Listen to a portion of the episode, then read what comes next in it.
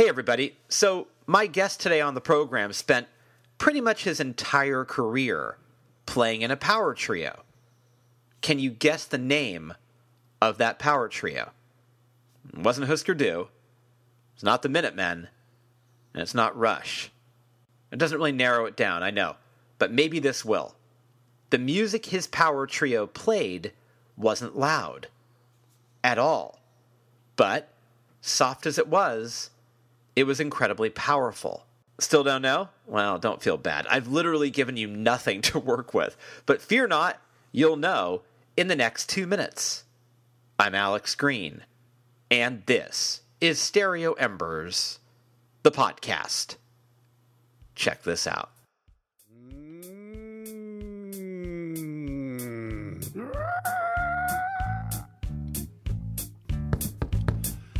We are the fun police.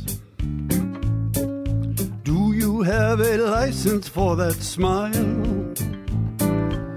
What makes you think that you have got the right to bring that light into this darkness?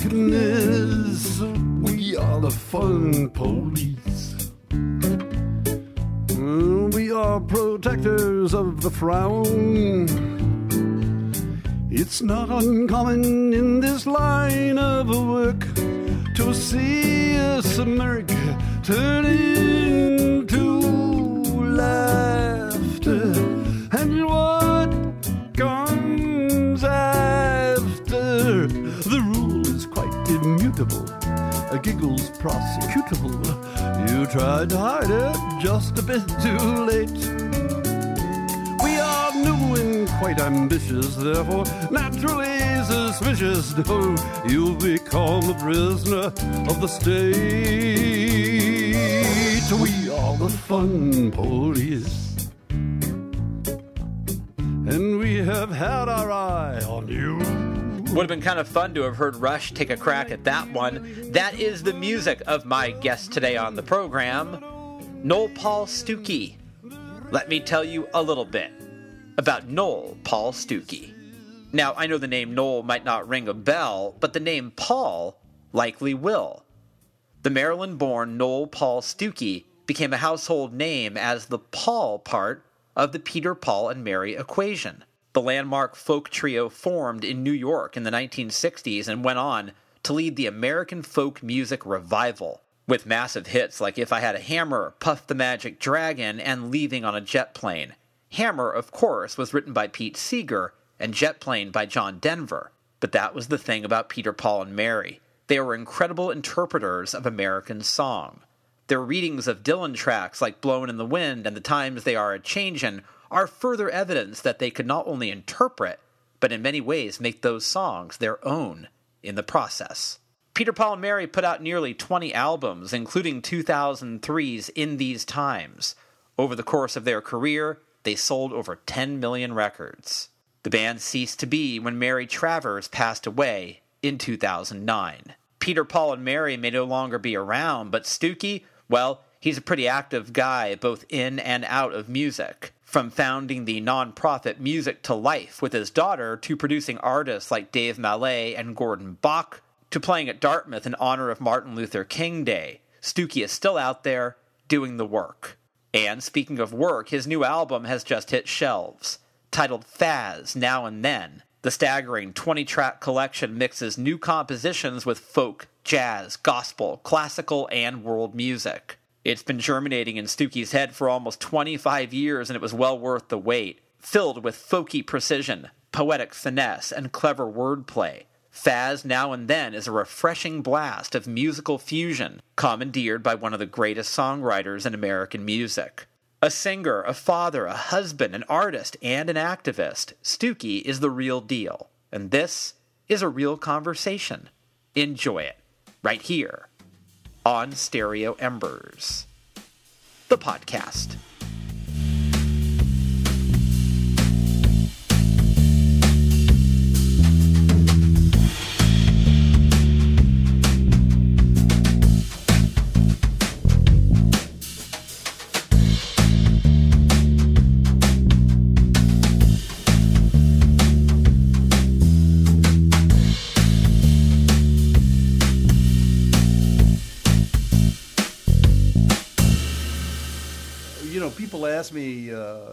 You know, how you doing? And I'd say, I'm embarrassingly well. And they say, what do you mean by that? And I said, well, well, all the stuff going down around. I'm 84 years old. I'm still upright. I got no complaints, nothing internally happening that I'm hiding. I'm not taking massive amounts of medication to offset anything. What I mean, I'm just a really blessed guy. So I mean, it's it's a lovely answer because most people they'll say, "How much time you got?" Let me tell you what's going on. oh my! Um, have you have you been particularly prolific in the last two years? Have you? I see your guitar right next to you. Have you been fairly disciplined in how much you're playing and practicing? Um, I was in terms of focusing on the album, uh, but I, by and large, I go to my guitar, as most of us do, uh, or at least did originally, as a uh, a haven. And I haven't had the. I mean, I got haven all around me. I got a, a wife of uh, you know 57 years. I got uh, three wonderful daughters. I got a couple of sub careers that are going like music to life, which is supportive uh, you know, uh, singer songwriters out in the world of causes. Um, I got a partner who's still fun to talk to, Peter, uh, even though we don't perform all that much, and um, and a couple of other things that I've been putting off because my career as a singer was so big. For instance, I don't know if you got sent the uh, the link to the Fun Police, one of the oh. tracks on the album.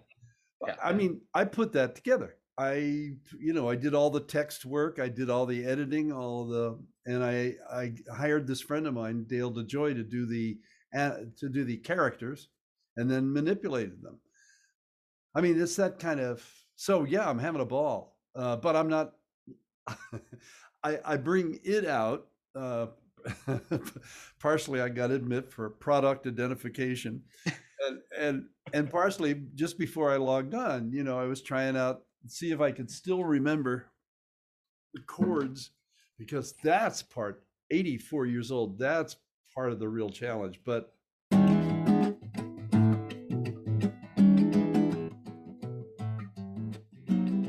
which is the background for love with a capital L. Uh, let's talk about love with capital L.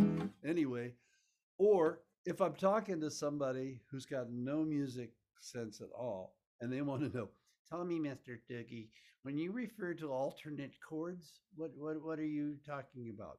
then I have a I have a ball because I say, well, this is an A major chord. It has supported a lot of music. But this is its mysterious, smoky, sometimes sexy cousin called an A major seventh. Did you hear the difference? And they usually do. Oh, that's cool.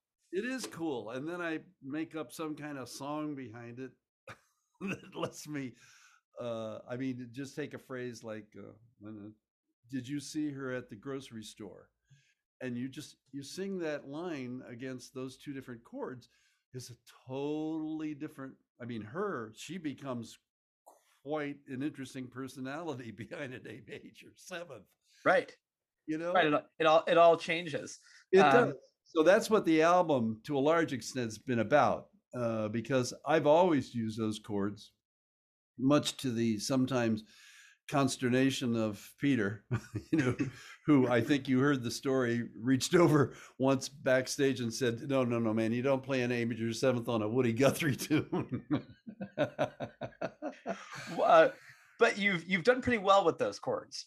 I have, uh, whether it's "What's Her Name" or uh, "Cue the Moon" or whatever. Yeah, I and you know, jazz has always been th- those colors have always been a part of my life ever since I was like, you know, 12, 13 years old. The, I mean, the album is really all about fusion. And have you have you thought about, in terms of your own? Because I'm a writer, and I find that I tend to do the same things I know I can do well. Um, there, there's a reason why I, you know, I don't write sestinas or, you know, like I, I stay in my, I stay in my pocket, which is comfortable. Um, Mm-hmm. how does a musician challenge themselves to stay out of that pocket or not get too comfortable, or is it good to be comfortable? I think you have to know a lot about music to have a pocket. and I'm self taught. So I'm a creature of whatever moves me, whether it's, uh, or whatever challenges me. Uh, sometimes I'll take on a form, which is kind of more to your point, I would think. Um, I'll t- hold on a moment while I get rid of this irritating piece of dreck. Otherwise known as the iPhone. Uh, yeah, the ro- the robocall. Uh, sometimes I'll just take on a form because I've never seen it before, and I'm sure that if somebody asks you to contribute, uh, you know, a paragraph to a travel magazine, you'll go, "What? What?" uh, because it's out of your ken. So I I enjoy that. Um, you know, I'll write. Uh, a jingle or a phrase or a but most times i'm just responding to the off the wall kind of thought i mean that's what fun police fun police sat around as a poem for quite a while because i didn't know where it would go excuse me for waxing man maybe i've had too much coffee but the reason that fun police is unique for me is that I had no idea where the lyric was going to go. I just knew that it was kind of cheeky, you know, to say, "Do you have a license for that smile?" Okay, so you've established yourself as this kind of authoritarian group that is going to uh, make sure that there's no joy expressed in the world. Where I'm a I'm a redemptive kind of guy. That is to say, I like things that pay off, you know, that have a, an arc and a conclusion, and most times they're redemptive. Where's the redemption here? These guys just keep penalizing you for being happy. And then I, in the middle of recording it, when I finally got all the words done, I realized that they could crack up at uh, about two thirds of the way through the song, and that line about uh, we, you know, it's quite contagious that laughter is contagious and it is contagious. I mean it is the kind of thing if you're in a room and somebody starts laughing it's hard to not smile at least or chuckle especially if it's authentic so uh, that became a really unusual departure for me as a songwriter. But that's i would say that's kind of typical. On the other hand there are the assigned songs like when i wrote el salvador for uh, the trio. Um, that was you know here was a newspaper here was a a magazine article that was very moving and i felt it had to have some emotional presentation to a larger audience so that was there, a long-winded answer. No no it's a great answer. Is there a kind of artistic reflex where when you see what's happening in ukraine where the, the reflex is to active be activated as an artist and say i must i must write i must respond to that artistically yes. Uh, it doesn't always move as immediately uh, you know as one would hope but yes absolutely. Ultimately that will surface. I mean right now i don't know about you but i'm going to bed with a heavy heart. Heavy. And that's going to show up you know it's going to show up. And it's it's and you tr- you know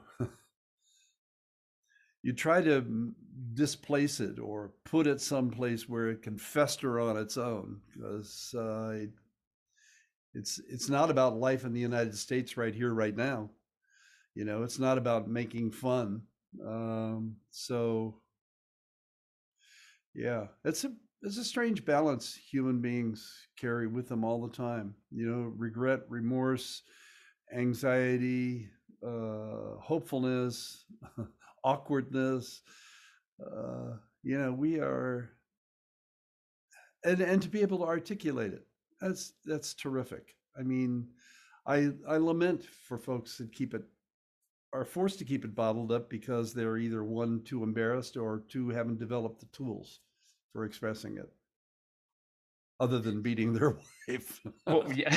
sorry I, I mean you know those there are expressions uh, of Matter of fact, I don't know if you've listened to the album with, uh, with any kind of depth, but Leonard's Toaster was quite like that for particularly for the bass player who said that he just broke down and cried when he heard the tune. Uh, yeah, so I was, yeah, I, that's t- to the point that uh, you know that is a form of expression is to deny uh, joy to somebody else as part of a uh, your ongoing perception of what the world is.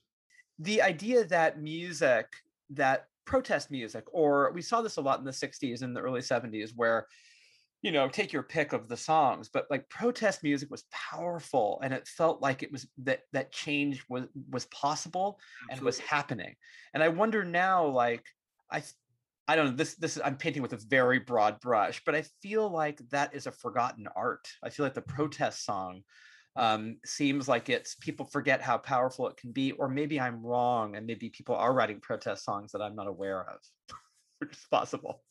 Uh, I think you're right on both in both instances. Yes, you are wrong. people people are writing songs. If you go to uh, musictolife.org, uh, that's T O, not not the numeral two. Uh, you'll find a a group of dedicated artists who uh, increasingly are working in their own communities. Uh, and two, you were right because the the singleness of purpose behind protest songs has been diffracted. Uh, you know, the what was civil rights in the 60s became human rights, became gender rights, became yeah, and so you have to address you have to address them individually. So the songs now are expressive of concerns in those individual areas rather than, as you said, painting with a wide brush. Uh, to sing an anti war song seems sophomoric in the face of the specificity of Putin's invasion of, of the Ukraine. Right. So we have to, where's the singer who's going to write, uh, you know, Putin is doing it again? Uh, that'll work. yeah. but, it has, but it has to be about the interplay of Biden's ability, the financial uh, world organizations' capacity to shut the invasion down. I mean, there's some incredible sophistication that's called for. Maybe not for a 12 year old or a 14 year old, or maybe they just don't give a shit, you know, uh, because that's what the grown ups are doing. Right. I don't, I don't know because I'm too many years removed from that area. I didn't really become a child of concern until I discovered that music could actually have content as well as entertainment value. And that didn't happen for me until I was like 21 years old in the village. That's not bad because a lot of times, you know, I teach college and I teach 21 year olds and uh, you were way ahead of them in terms of in terms of the contemporary 20 or 21 year old now. Um, it just seems to me like awareness um, is I don't know. I'm, I'm not sure. I'm not really sure why, but it seems like youth culture of the 60s and 70s, and maybe even 80s, where I grew up, which was punk rock. Like punk rock musicians were very concerned about Reagan. They were they weren't happy with him, and he showed up a lot in their song So I think even the music of my youth, yeah, um, you saw that. I'm not sure where that is now. It's hard. Maybe it's because I'm not young anymore. I'm not. I'm not in touch with it, but I don't know where it is. Yeah, yeah. Uh, musictolife.org. I'm out of touch too. If it weren't for that, I wouldn't know who these people are. miles Bullen, uh, a rapper, works in uh, in for incarcerated folks. Uh, but, but like I said, the issues are more specific than they were when we were growing up. Right. You know, and and they're addressed that way by artists. Um, yeah.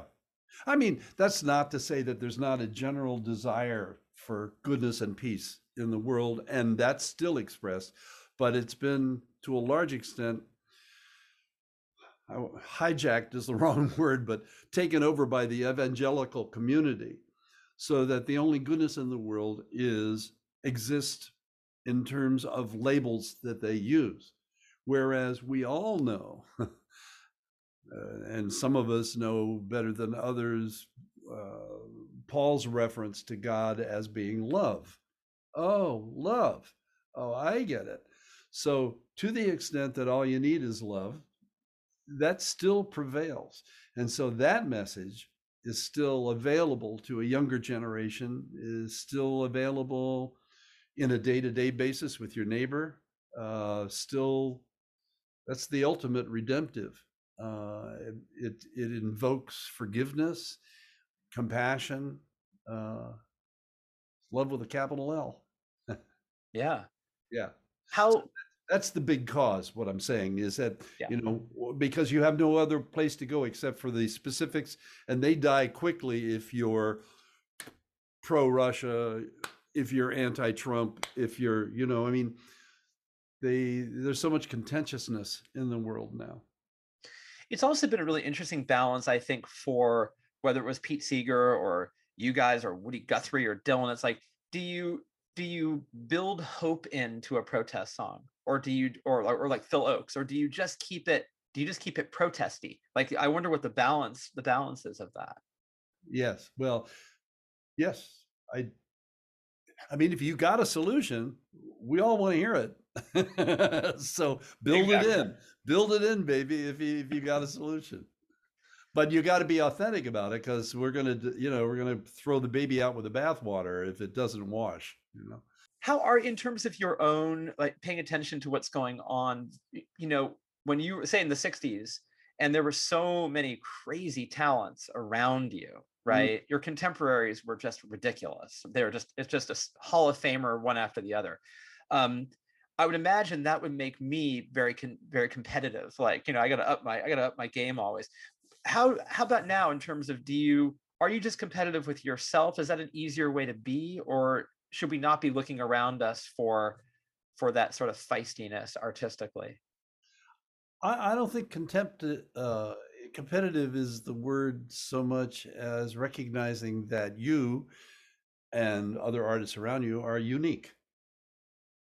Uh, that we all have a slice of expression slightly different and sometimes uh, that's the one that people prefer and sometimes not.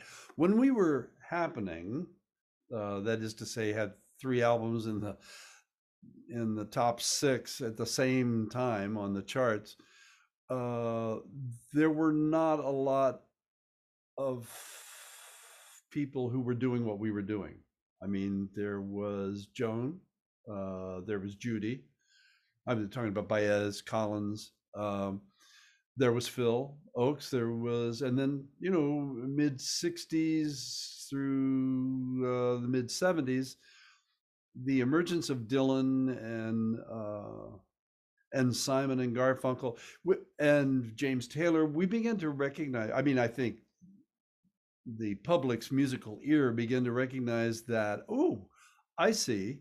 We can deliver meaningful lyrics and they can still be entertaining and it can still be entertaining so finding that balance is uh, unique for each artist and some of them don't even go there uh, some of them are just into dance disco light entertainment uh, which in a sense is sometimes can be construed as fiddling while Rome burns, but in other other instances is uh, an attempt to remain lighthearted, to encourage us to see our better angels. Uh, and so you can't.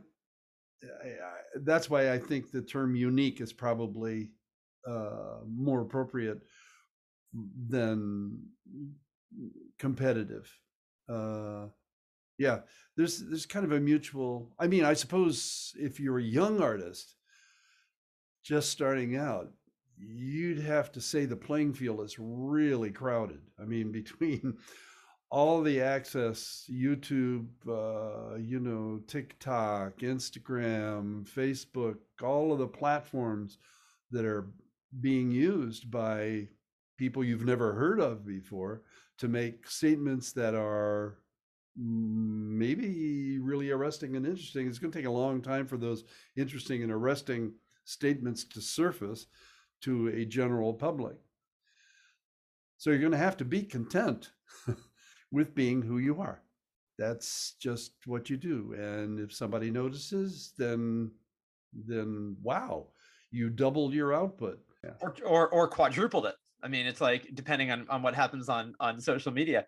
Or ha, have you at what point did you and I have I have an actual numerical answer on my end um, for when I felt comfortable finally as a writer, as an artist.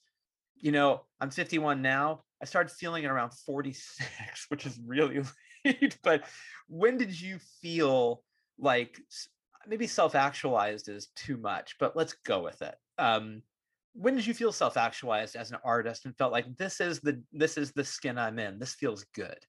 I don't think until I had a spiritual conversion, I felt comfortable with what I was producing. Uh, though, when you look back at it,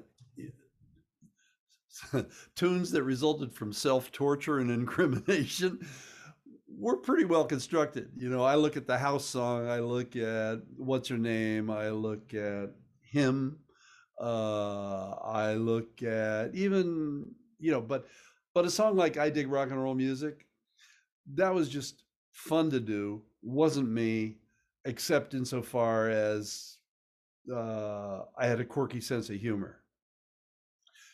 To the extent that the quirky sense of humor was a reflective of my angst and my inner turmoil, that is probably pretty accurate. But I didn't feel comfortable with that persona until the wedding song. And from the wedding song on, I went, oh, I get it. I'm a vessel. Uh, I can I can do for good. Uh, but the most the best contribution I feel I can make is just to be authentic. So then I really dug deep for that, and I, that's probably what you're talking about is that you dug deeper.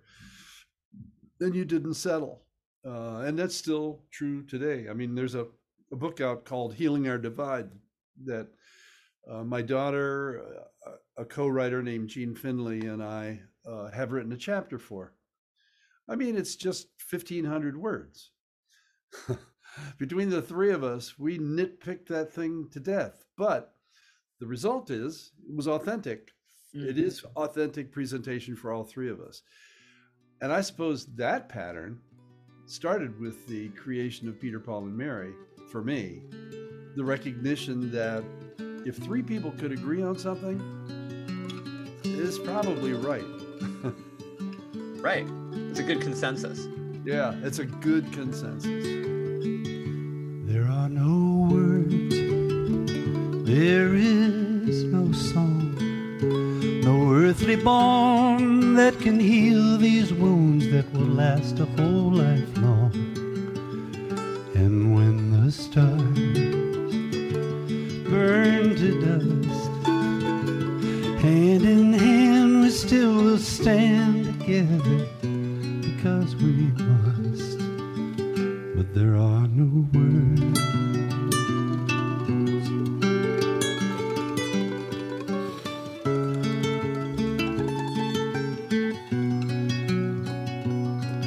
In one single hour, in one single day we were changed forever,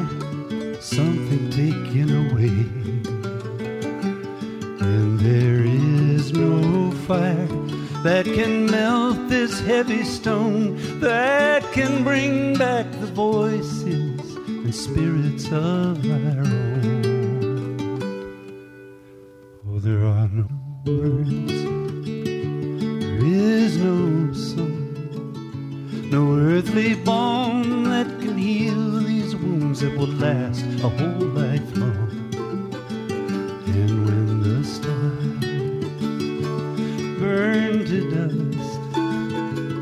Hand in hand, we still will stand together because we must.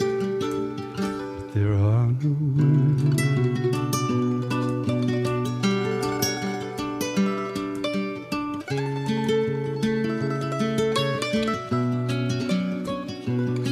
All the brothers, sisters, and lovers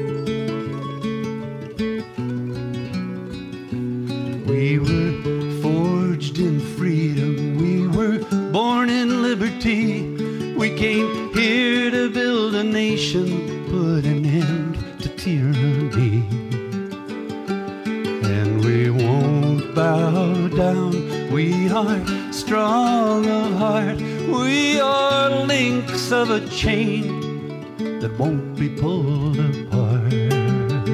And there are no words there is no song, no earthly balm that can heal these wounds that will last a whole life long.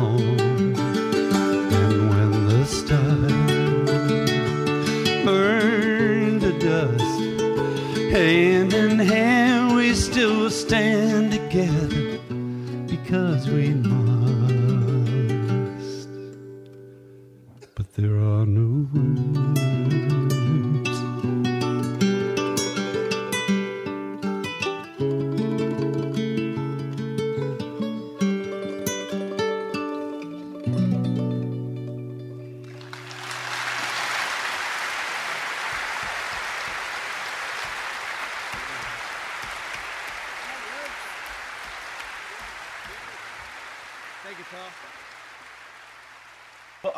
times where when you are writing, where you can see how it could, if you weren't aware and thinking critically, it could veer into the inauthentic. How it, it's the te- I guess temptation is is Mm. always sort of there, right?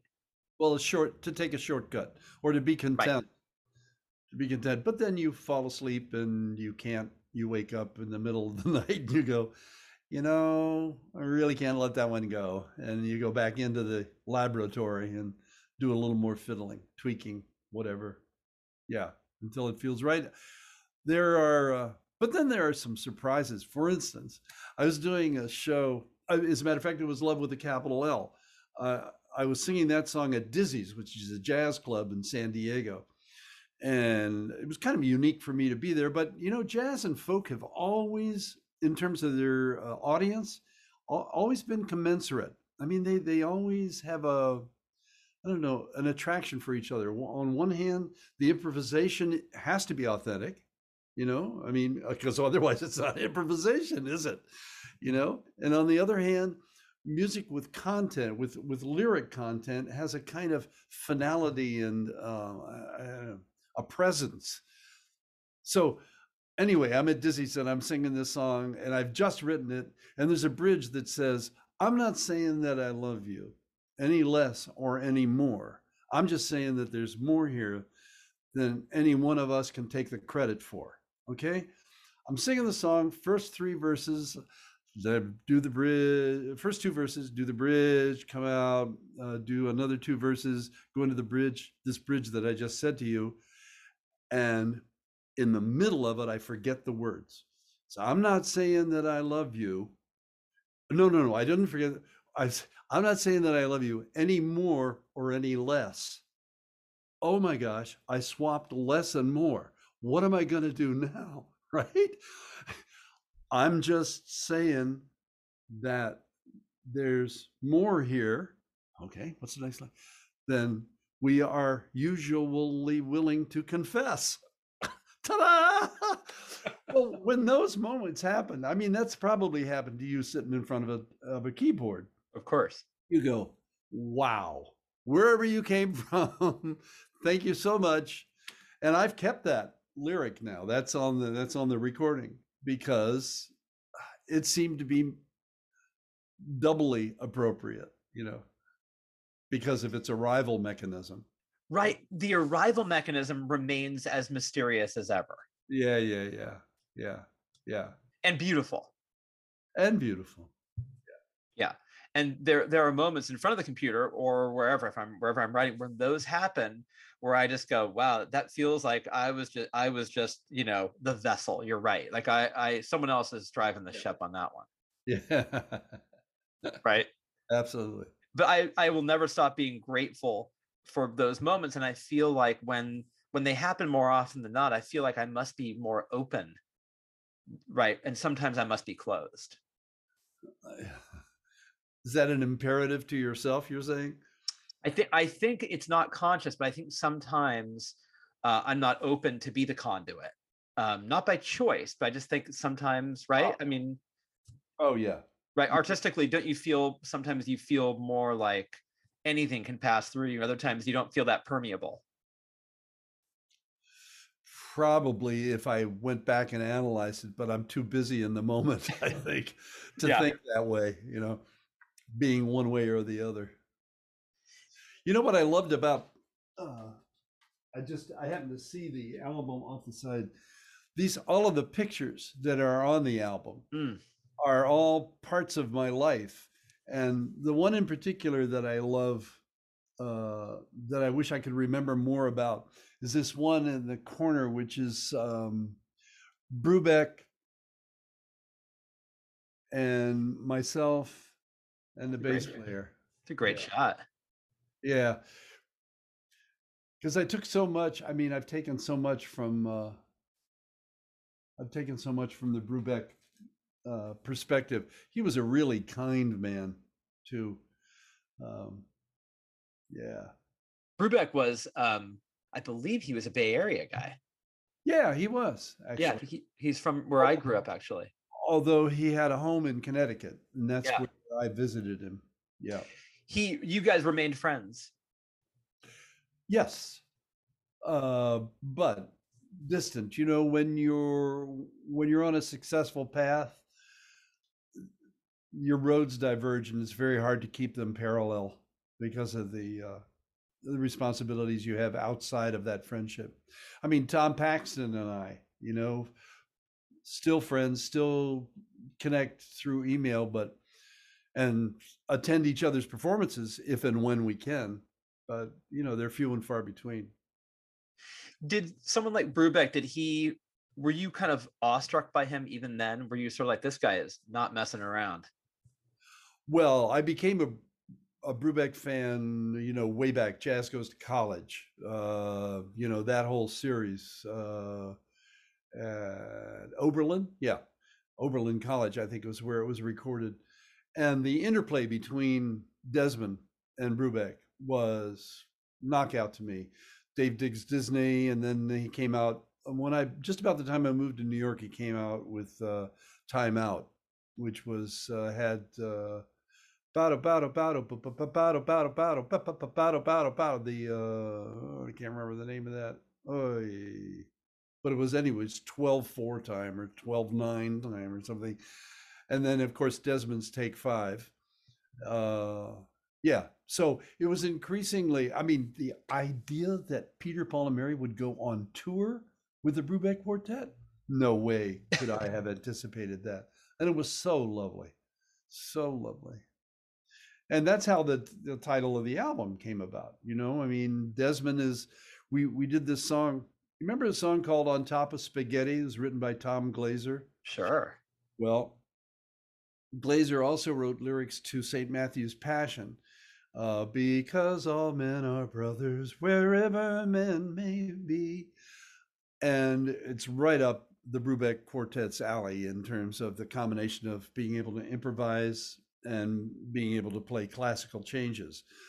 So it was a kind of a natural for the group as long as we were on tour because we're folkies, you know. All right, everybody on stage, kumbaya, you know. That's, so we we wanted to have a together moment with the quartet. We convinced Dave, but Desmond was a little off put, and so naturally, wouldn't you know, he was the one chosen by Dave to do the intro.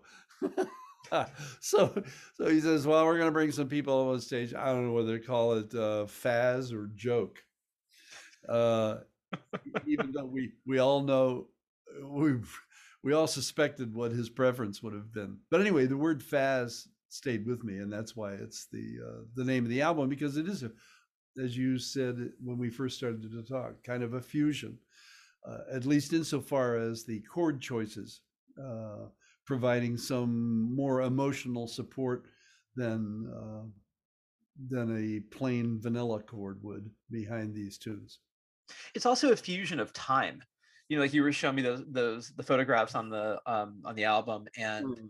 um, it's it's a fusion of time because I mean, it really does represent uh, um, an, an incredible span. Uh, it was like 25 years. It was in sort of in the making, right? Just in terms of yes, getting it together. Um, yeah is when you thinking about it now do you think like that was too long? Like i should do you think you want to like speed it up now? Do you feel like i mean you know just that's a good chunk of time to right?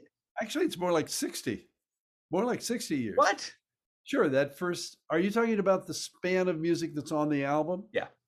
No the uh, long lonely night is from the six it was 1960 so what are we oh yeah that's 60 60 years 62 years. 62 years.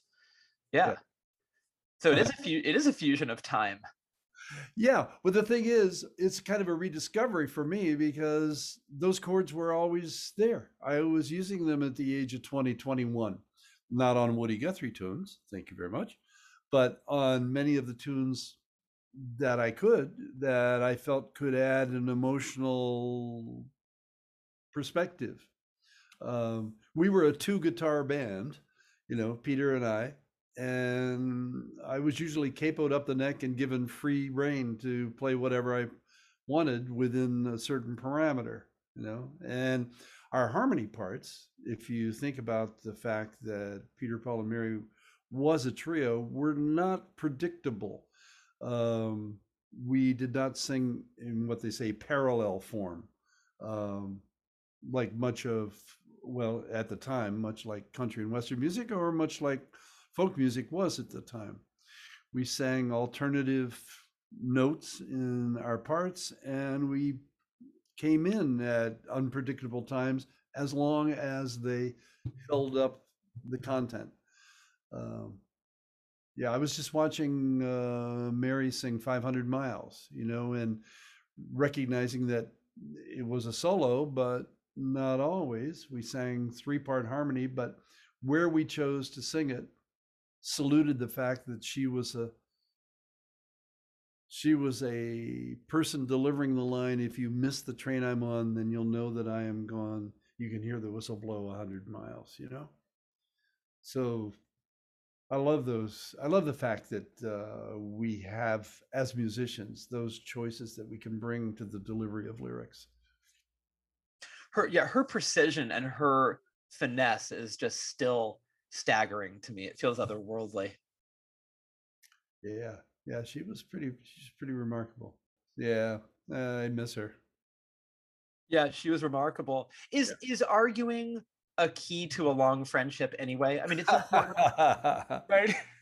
Uh, maybe although i think you have to recognize the relative importance of it to your relationship I think it's healthy to argue, but you know, Betty and I, uh, I think I mentioned we've been married for like 57 years. We, when the pandemic hit, and the proximity was forced upon us, so we we did we had no no relief from each other in a sense.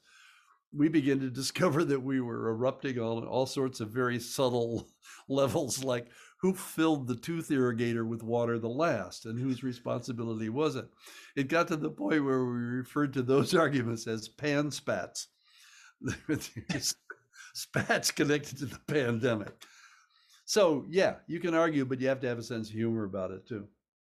You seem like you're an easy guy to work with. You seem like you're a great collaborator. Have you have you always been that way? Do you would you characterize yourself as being that way? Yeah, except that as I've gotten older, I've gotten more opinionated. I'm probably harder to work with now, but you know, uh, I don't work with anybody anymore except my wife. You know, uh, the the musicians that I worked with on the album are usually geniuses unto themselves in terms of creating a part or something. So I seldom have to tweak it, but if I do, I do because I'm the boss. You know, the the last word when it comes. Um, but recording in a in this pandemic circumstance it was pretty interesting you know Yeah. uh and it actually benefited benefited me a great deal because rather than waste a good musician's time by going over a part that I should be able to play easily but perhaps because of my age or my memory or whatever I'm having difficulty doing I could construct that part off camera like here glue it together and send them a finished track to which they can play. So, in a sense, the album was improved that way. Um, Michael McGuinness, uh, who I don't know if you got it from the liner notes. I don't even know if you have a copy of the album. All digital. I don't have the liner notes, so I- yeah, I don't. Uh, uh, but you don't have an actual copy of the album. Right. Oh, well, that's a bummer. Uh, credits for Michael McGuinness run throughout. He's the keyboard player, but he's also the MIDI player. They run throughout because he played MIDI everything. I mean, he did a Chet, ba- you know Chet Baker, the trumpet player. He did a Chet Baker uh, solo on uh, "Waiting for Angels." That's just, I mean, it's so reminiscent of the era. Um, yeah, and that guitar part is not was not easy. A lot of atonal uh, crossovers happening. Matter of fact, it's like this. Uh, uh.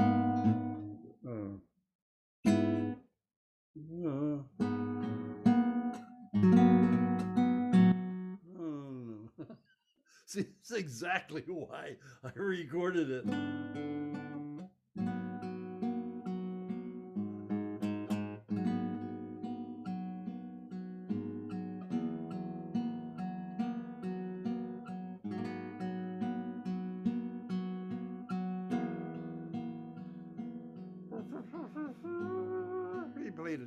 Part behind those chords. It's just so smoky.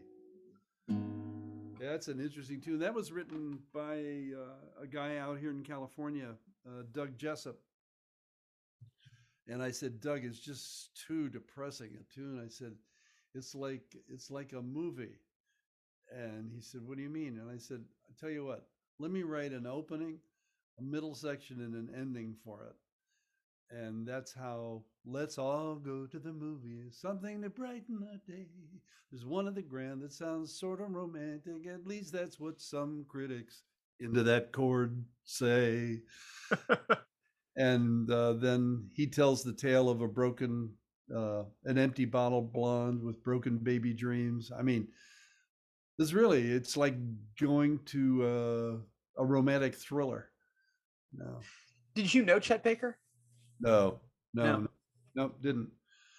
No, I, I only knew really a few jazz folks. I mean, I admired many, but you know, I really only knew uh, Brubeck, the quartet, uh, and really mostly Dave.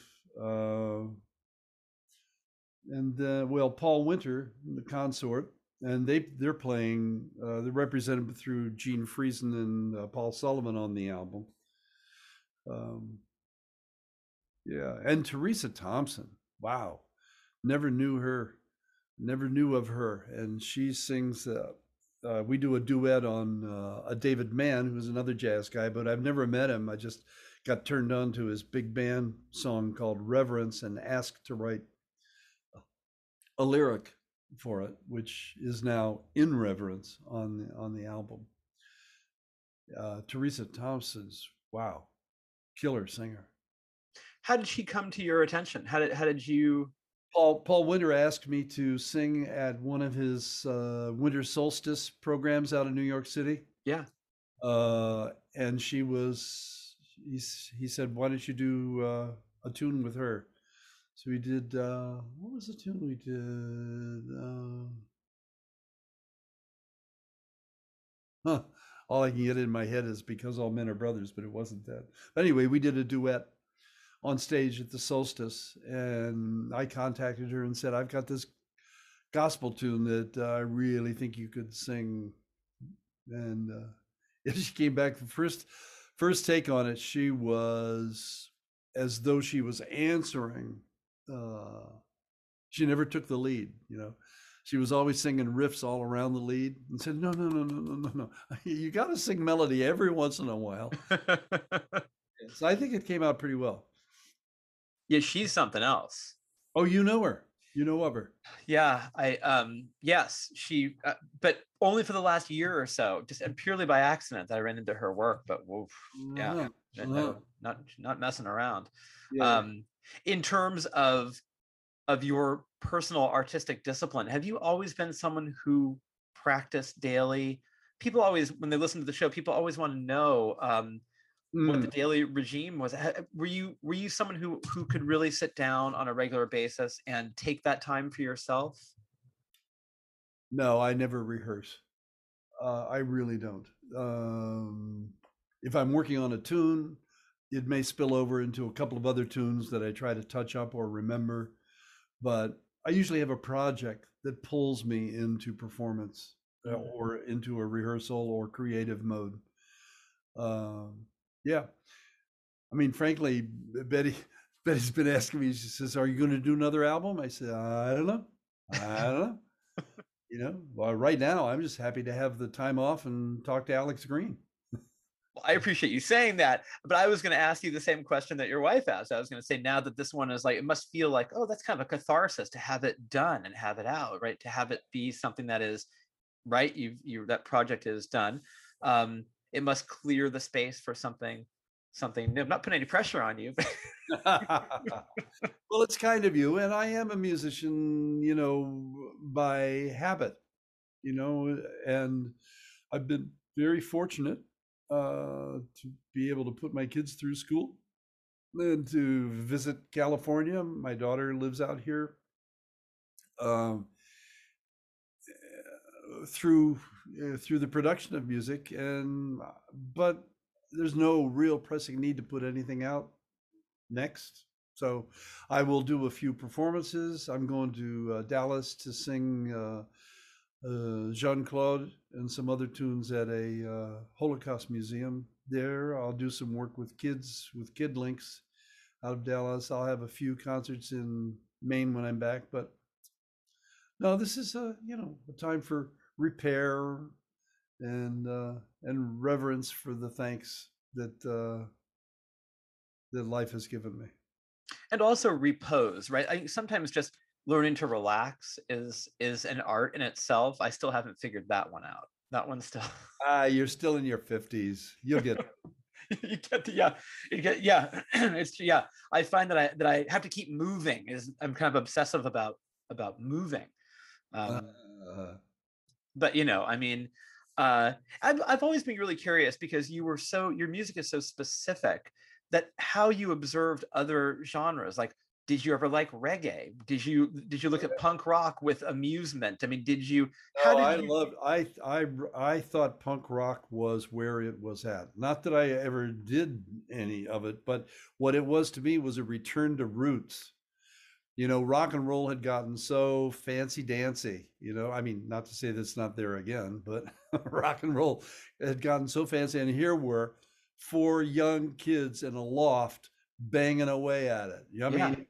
you know, because they cared to me that was that was an echo of what folk music was all about so i i loved punk and i loved reggae um you know not doesn't come so naturally but even in my mind you know in my body i charge up charge up you know one can't but help relax to re- their body just naturally loves that rhythm i think. When i say their body the body loves that rhythm. The body.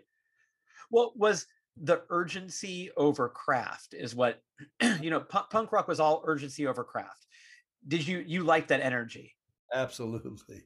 I love the, uh, yeah, because it wasn't the energy I was responding to, it was the abandonment of pretense. Yeah. Yeah, that's what I heard and and appreciated. Yeah. Yeah. Pre- pretense can get in the way. it's actually, if you think about it, tense can get in the way, you know? yeah. Yeah it's true. And it's it's also it makes me happy that you've maintained friendships with with tom and with your with your partner of of 50 you know six years. You're you're a guy who is um you're very consistent in that way and and that i think that's a really cool thing. That that's a valuable skill to maintain relationships. I think yes well th- thank you. I think it's in inordinate uh, not inordinate.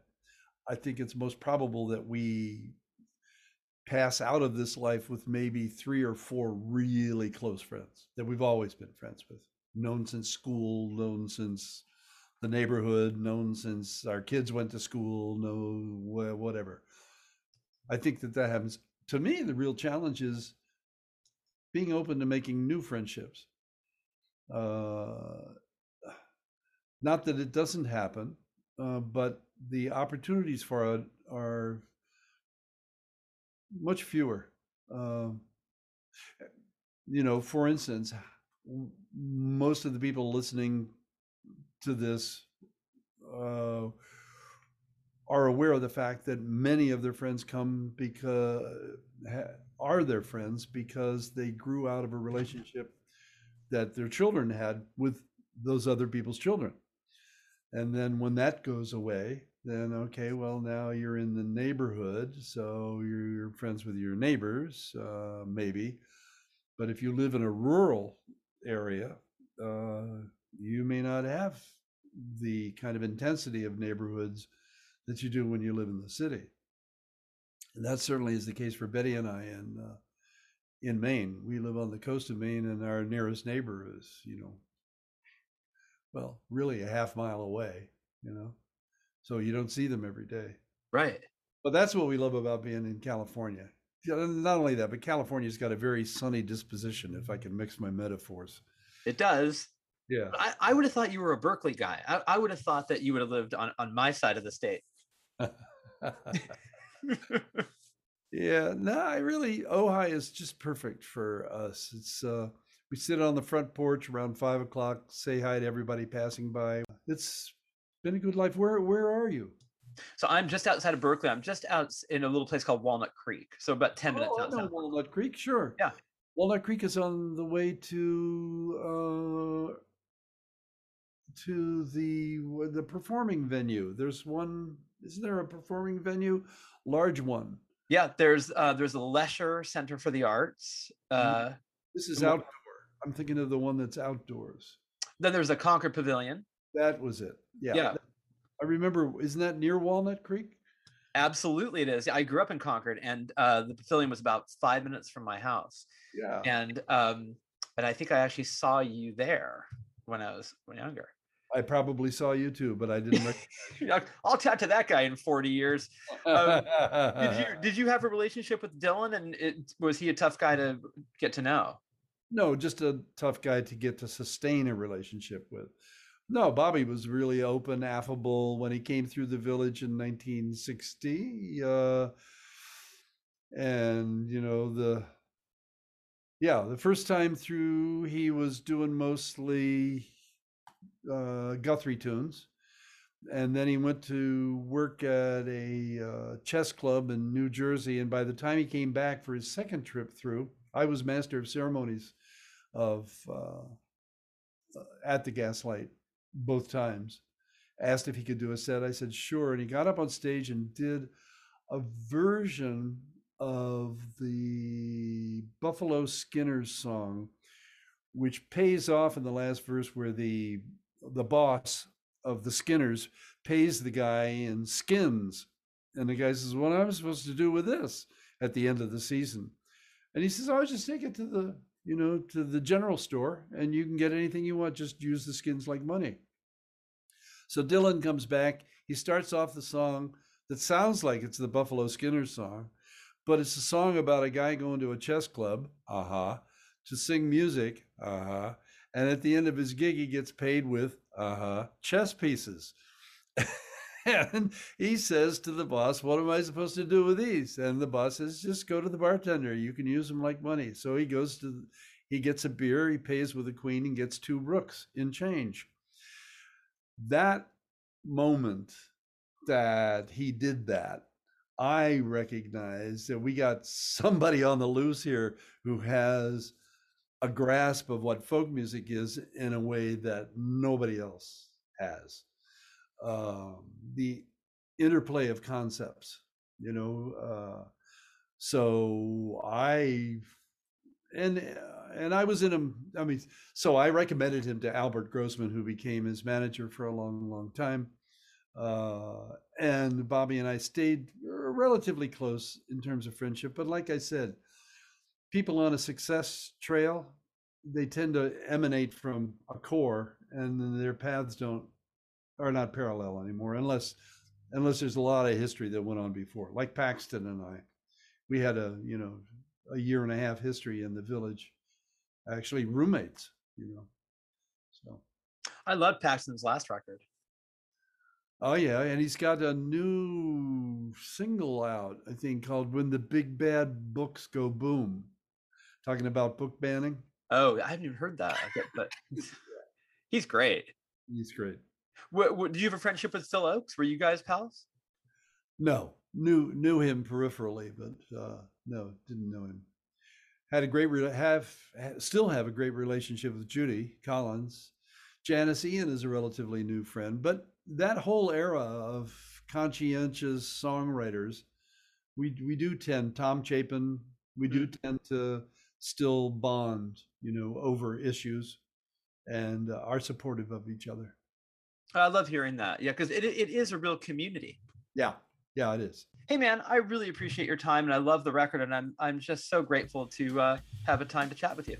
Super. Thanks for your help too, Alex, in getting it out there. Thanks, buddy. Peace.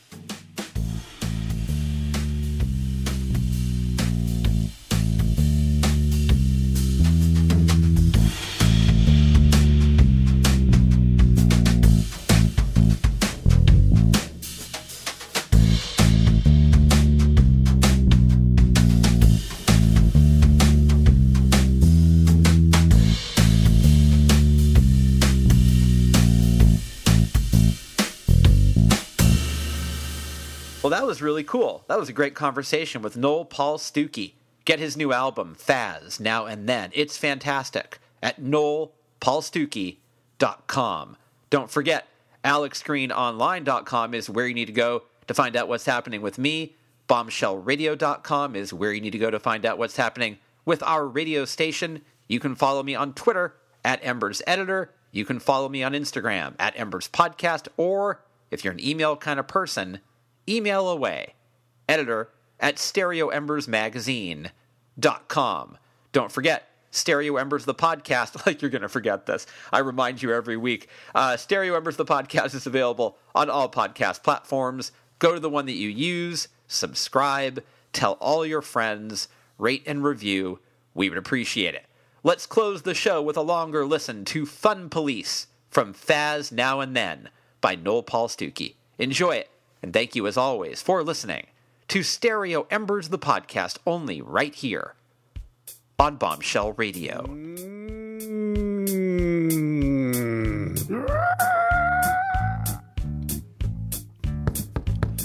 We are the fun police.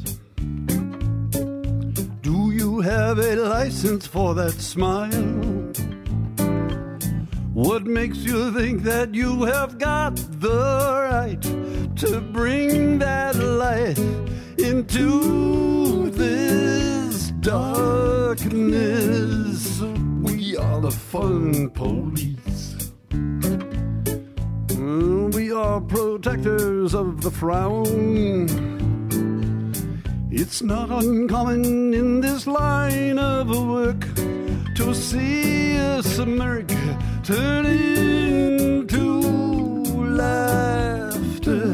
And what comes after? The rule is quite immutable. a giggles prosecutable. You tried to hide it just a bit too late. We are new and quite ambitious, therefore naturally suspicious. No, you become a prisoner of the state. We are the fun police.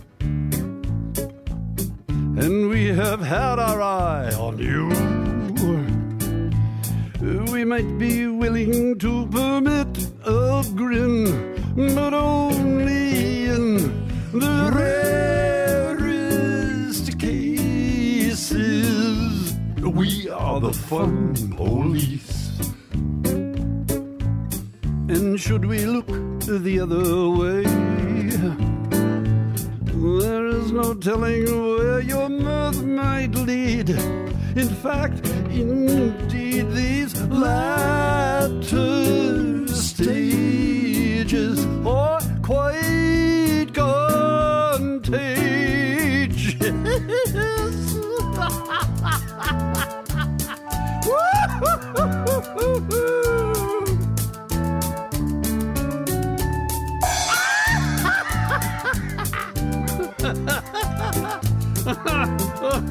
We are the fun police. Is there no limit to your joy? You might have noticed we are envious, but still we must enforce the we are the fun bullies. I think I see a twinkle in your eye. If we decide that we could let you go, won't you let us know what your secret source is now?